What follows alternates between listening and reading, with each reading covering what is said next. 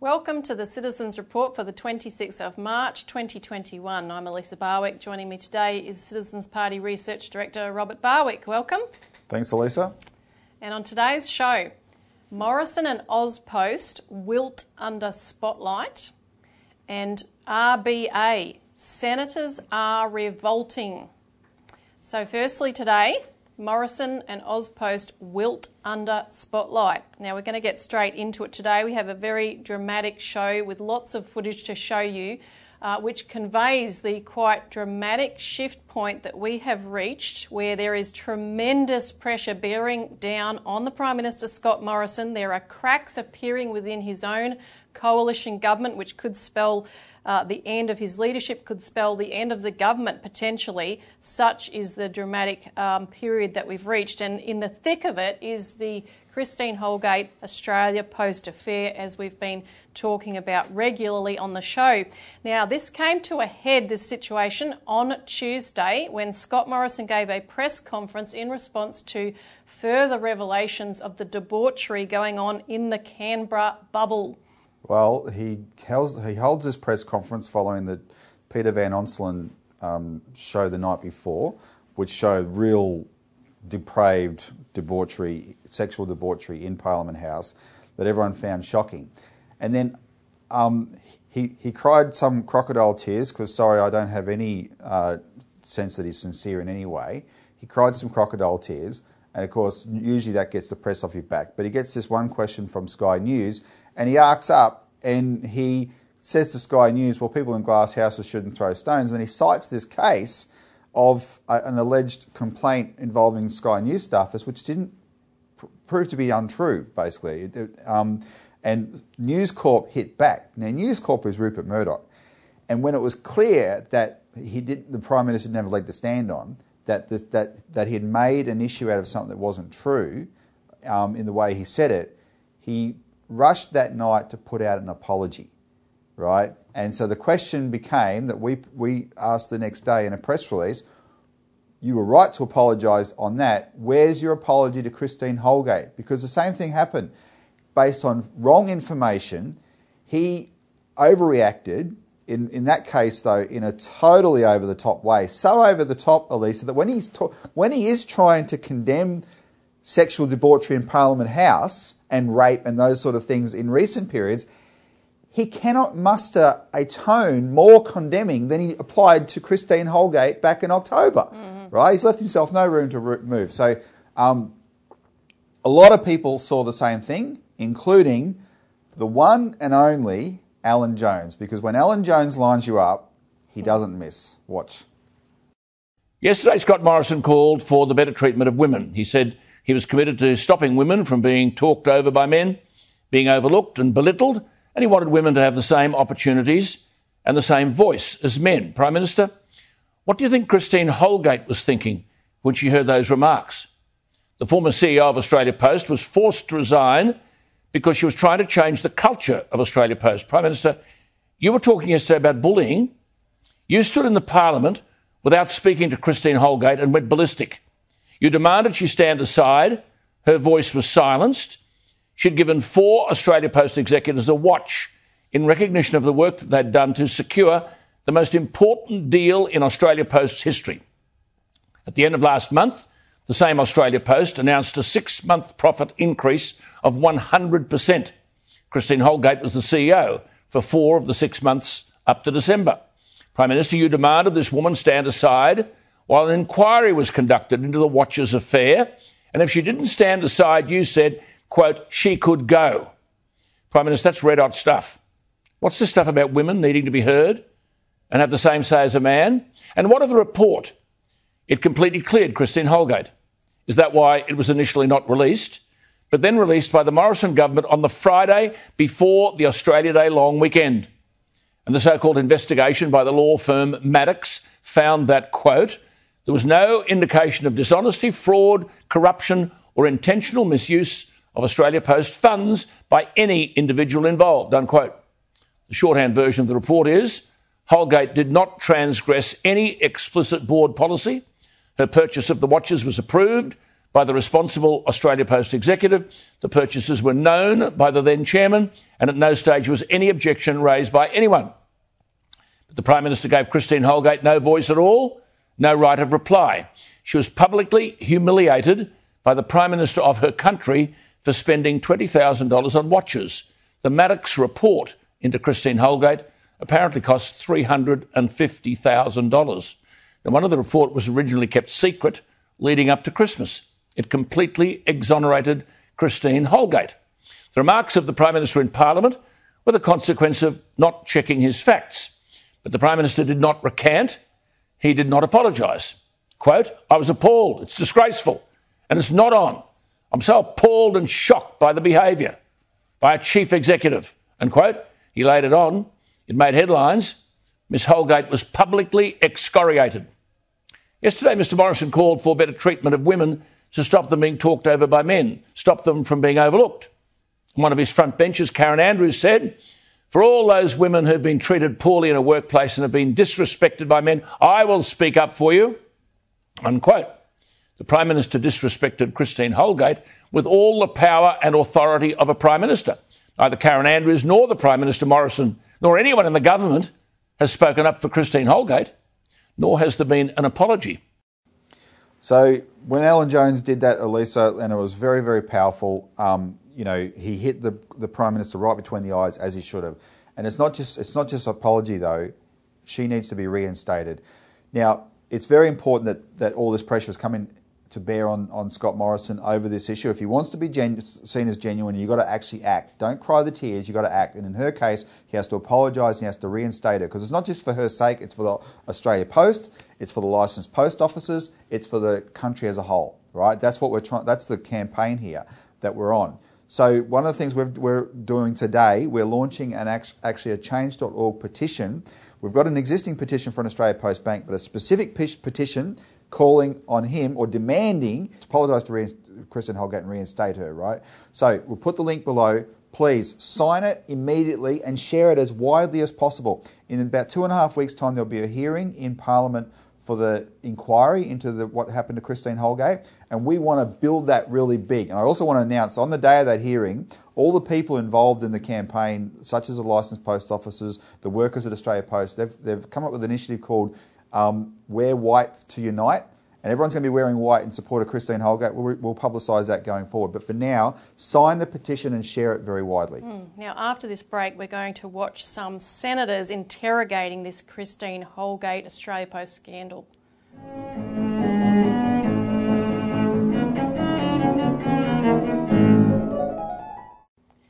Welcome back to the Citizens Report, where we're discussing Morrison and AusPost under the spotlight. And we're coming to AusPost now because the day before all this broke out with Scott Morrison, uh, the 23rd of March, uh, Australia Post was being put under scrutiny, various of their leaders, by a number of senators.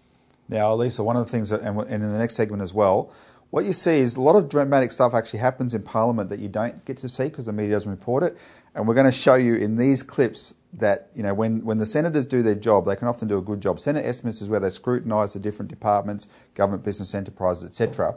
So the first clip is the chair who who stabbed Christine Holgate in the back and threw under the bus on behalf of the government, who we've exposed, is is under he's being asked about her um, the way she was forced out, and look at him squirm and stammer and the pressure he's under because this is this man is a guy who's trying to get away with a cover up. Can you please clarify whether Ms Holgate was suspended from the role or if her employment was terminated by Australia Post? Thank you, Senator. Um, the short answer is that she stood aside during the course of the four-week investigation as it was identified at that time. Um, that came about after a number of discussions on the afternoon of the 22nd of October, where the board excuse me, the board met uh, that afternoon to consider the issues that had been identified. Uh, over a number of discussions that I had with uh, uh Christine Holgate, Uh, we advised her that we wished her to stand aside while this investigation took place. She was clearly reluctant to do so initially, but over a number of discussions, she ultimately agreed late that afternoon that she would stand aside.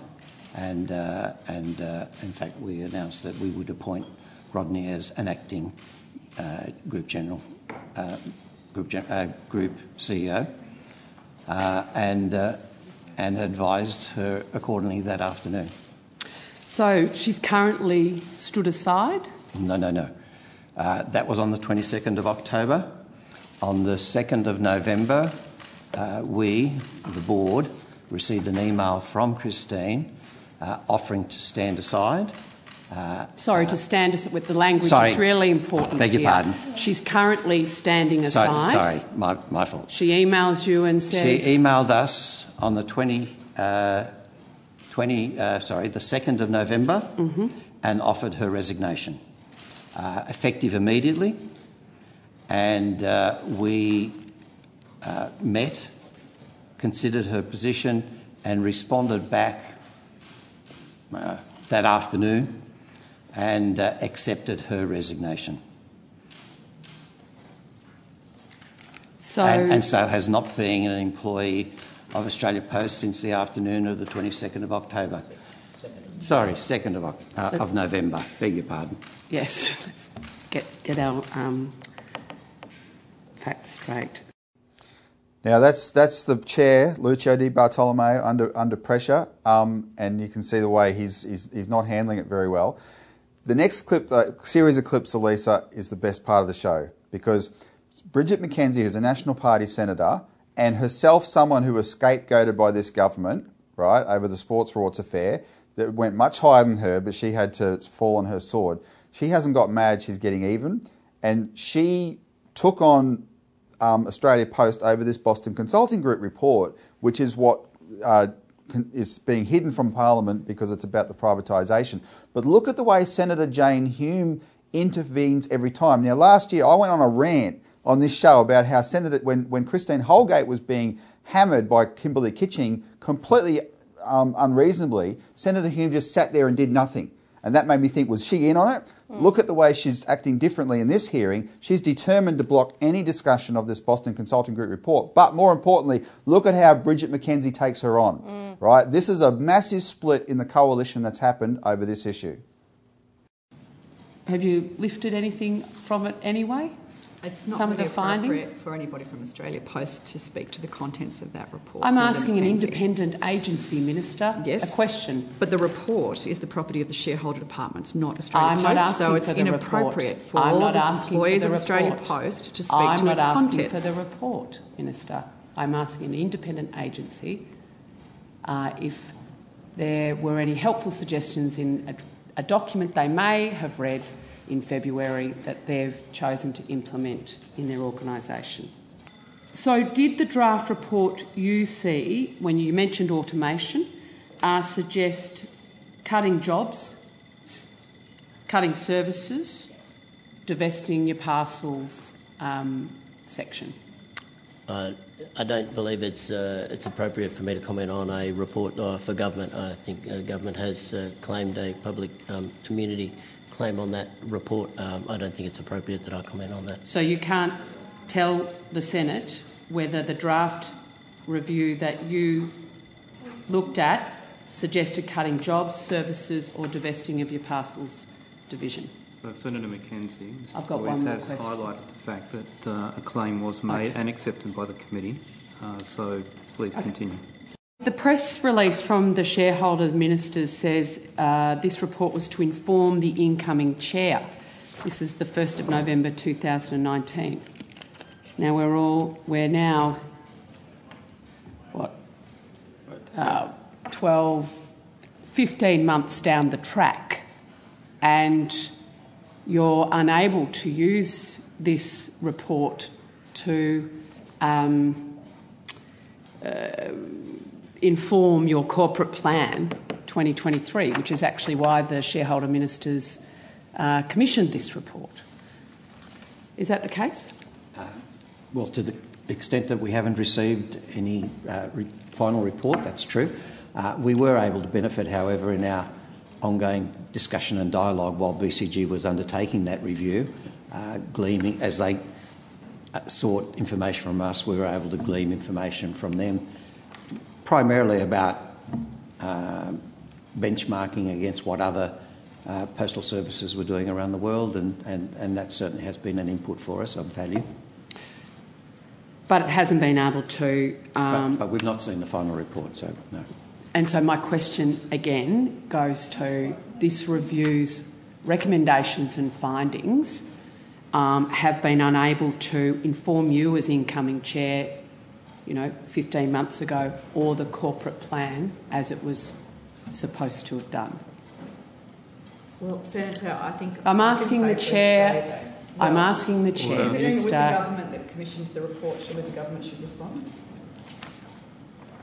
I'm very happy to table the media release, which said why the report was actually commissioned 15 months ago. It was to inform the chair of Australia Post and to inform the corporate plan for Australia Post 2023. Well, it is now can table that it if is you now March 2021. The review was the chair's for consideration evidence by is in that the the final Order. Senator McKenzie. Senator McKenzie. strategies to deal with the Senator McKenzie business and Minister, you will be silent. Talking over each other is unedifying and does not actually enhance the reputation of the Senate. Minister, please answer. Thank you. So the review was designed for consideration by government in the context of assessing Australia Post strategies to deal with the changes in business and consumer needs, demand ser- services, and impact of long-term changes to the way that Australians use e-commerce and operating challenges. The report is the property of the shareholder departments, not Australia Post, and therefore it's inappropriate for Australia Post employees to speak to its contents. Senator McKenzie, you As floor. my questions were not asking the chair to speak to its contents about how this report was, its intent was to inform the corporate plan. Because it, the government is refusing to release it, uh, it is unable to do its perfunctory um, why it was actually commissioned in the first place. That's because Chair, it's still under can I- cabinet consideration, Chair, Senator can I go McKenzie. to uh, Now, Lisa, just to be clear, those two women are in the same government, different parties, but that's the coalition. One's a national, one's a liberal, and they're going hammer and tongs. to and the- and the chairman has to inter- intervene to stop it. Now, this is a massive split that's that's happening over this issue. The National Party is finding some backbone. Um, a little point I need to make about one of, one of the things that came out of this hearing, because because they chose to make a mountain out of a, a, a molehill of the watches bought in 2018. Um, the outcome is that the chair, the, the, the chief executive of Australia Post, no longer has a company credit card. So he's so the- chief executive of Australia Post is entrusted to manage a seven billion dollar organisation, just not spend any money on incidentals. Right? This is nuts. This is this is this this company is under siege. They're in disarray. They're paralysed. They can't function properly. All because politicians playing political games um, decided to slaughter Christine Holgate because she got in the way of their agenda. So we have to rescue this company, and that starts with getting her reinstated. Yep. Now, after this break, we're going to come back and see some other senators grilling the RBA.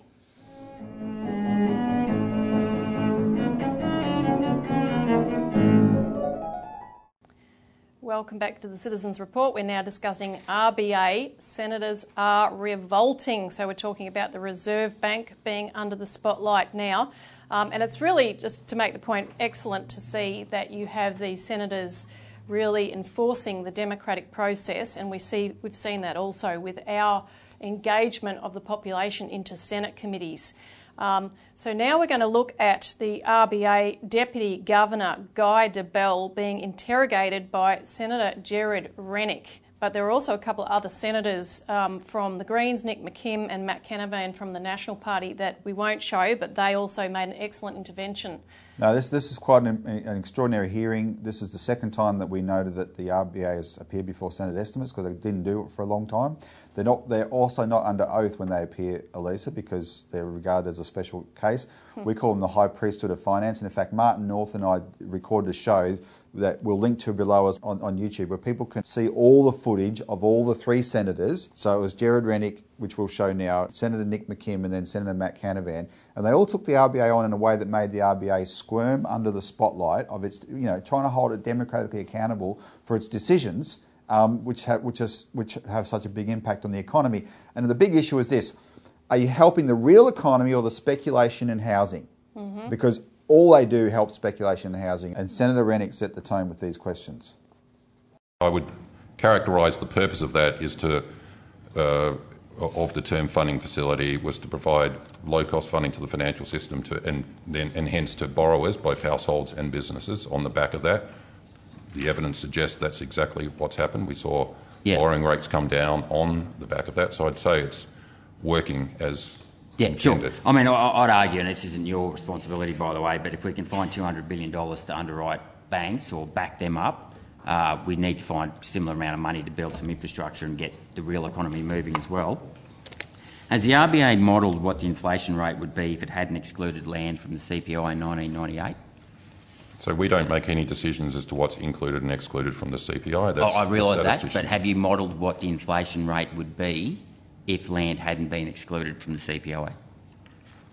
No. Right. Because that to me is a big part of when you justify lowering interest rates, you say inflation's low, but yet the CPI doesn't include the cost of existing housing or land. And let's face it, the average price of housing has risen by 7% on average over the last 30 years, and mm-hmm. that's been excluded from inflation. And you have to ask yourself, had that not been excluded from inflation, could you lower interest rates? Because right now, I think we've got the potential of a, housing bubble. We've got interest rates right down to, you know, the cash rate's 0.1%. You know, uh, homes are going, home loans are going for 2%. There's only one way, and that's up from here. Um, so I guess there's a lesson in this: is do we include inflation? Uh, sorry, the price of existing houses in inflation, and is that something that you should be taking into account when you're lowering interest rates? I think, the answer uh, Dr. Debelle has already given indicates that that's not within the purview of the RBA, but Well, I mean, I know it's not in the definition of inflation, but the fact is, is that this asset bubble has created a divide between the haves with housing and those who don't have housing. So we certainly take the, the you know the effect of our interest rate decisions on house prices as something to be taken into account in the setting of our monetary policy decisions. Um, you know, it's some of that is the way that some of the uh, of our policy actions are transmitted. Sure. So, so how do we get out of this now? We've got interest rates at two percent. We've got a big housing bubble. Interest rates are going to get up. How are you going to get us out of this? So I suppose one thing to note, Senator, is if we hadn't provided this stimulus, we'd have a lot higher unemployment. So that's a choice that you have to make, right? Our mandate is to achieve full employment and low inflation. Uh, and so if we had higher interest rates, if we did not have as much monetary policy stimulus as we had in, uh, as we've put in place, we'd be facing considerably higher unemployment than we have at the moment. Well, I'd, rather, I'd argue JobKeeper's done a lot to keep people employed. I mean, regardless of that, interest rates are going to go Senator one way. Well, it's a serious no, no, it's no, a no, serious it's a serious problem. No, I- one. I'm not don't- denying its And, point, but and this is estimates. I need to get confidence that these guys are going to be able to get us out of it without crashing the This is- market this is and the about economy. Asking the officials questions. It's not Yeah. about debating for them. I'm just. uh, Yeah. and Well- you've well, had, a, a you've had a pretty issue. good go. It is. Is we, we are short of time. Yeah. Okay, I'll leave it at that. Now, Lisa, even though you see these senators that, like Gerard Rennick, standing up to the RBA, look at the chairman trying to protect the RBA from the questioning. That's how the establishment actually works in Parliament. But it's good there's more and more senators starting to defy that, right? That's why the show with Martin North is called Senators Defy the High Priesthood of Finance.